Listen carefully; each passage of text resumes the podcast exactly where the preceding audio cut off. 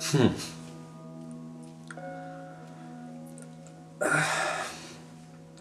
I guess that any artistic act is a translation.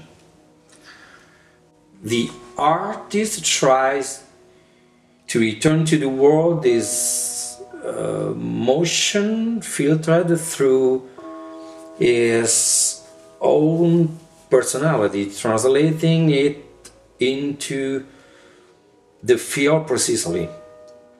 In the dance, the matter is the body, uh, or rather the human being.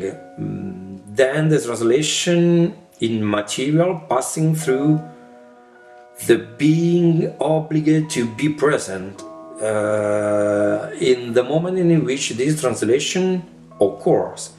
So this gives us a living art materialization, so mutable, and it grants us the greatest of the possibility, being present. We often underestimate this being there as we underestimate the concept of being.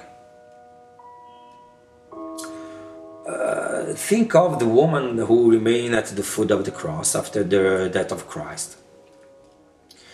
If they had succumbed to death, if they had gone away, uh, who would have spread the news of resurrection?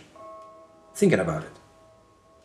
If this woman had not had the courage to stand, to be there, the greatest message of human history, the most powerful one, the greatest hope, would not have been revealed. I think the artist must have the courage to materialize through the presence. So being immersed in our time, living our art, always looking for new ideas that help the people to rediscover themselves.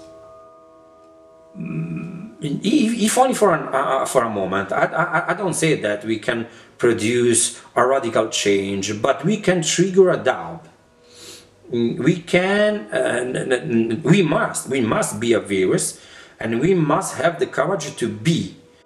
We have to stand on a negative sheen to be able to announce a resurrection message